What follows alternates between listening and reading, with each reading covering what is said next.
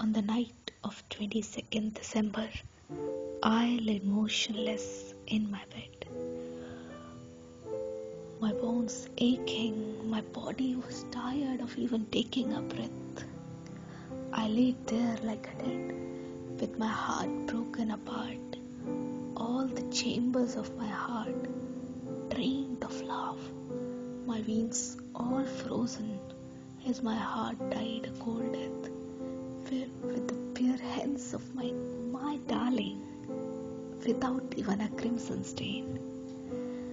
That day, that day I died a little, seeing his hand on her waist, telling her the stories of how he used to sleep on her mother's lap and about his dream house in which I imagined myself. This took my breath away, left me breathless and numb on ground with my sanity fading away. All those broken tiny pieces pierced me like a sword.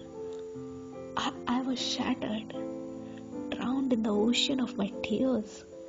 This this time not even trying to come out. I I had all the reasons to hate you. Still couldn't. I don't know. I just don't how to hate a person you once dearly loved. So all that hate ch- choked my throat and I couldn't speak of love.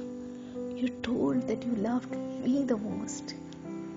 Ain't it funny to realize later that it was that girl thereof? So I, I just gave up you and a little on myself.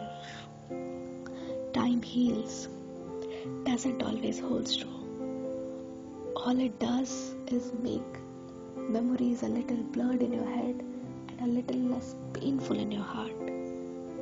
I learned to deal with it. Not because I loved less, but now I was used to all that pain because I thought I deserved it by fate. I had started living with this storm inside me when suddenly, one fine morning, I woke up and what? Nothing hurts anymore. I could again feel the sun rays on my forehead, lighting my home and heart with so much of light. I could feel the warmth again after a long cold night. Was back again in me after days of searching my happy soul. And then I finally sighed.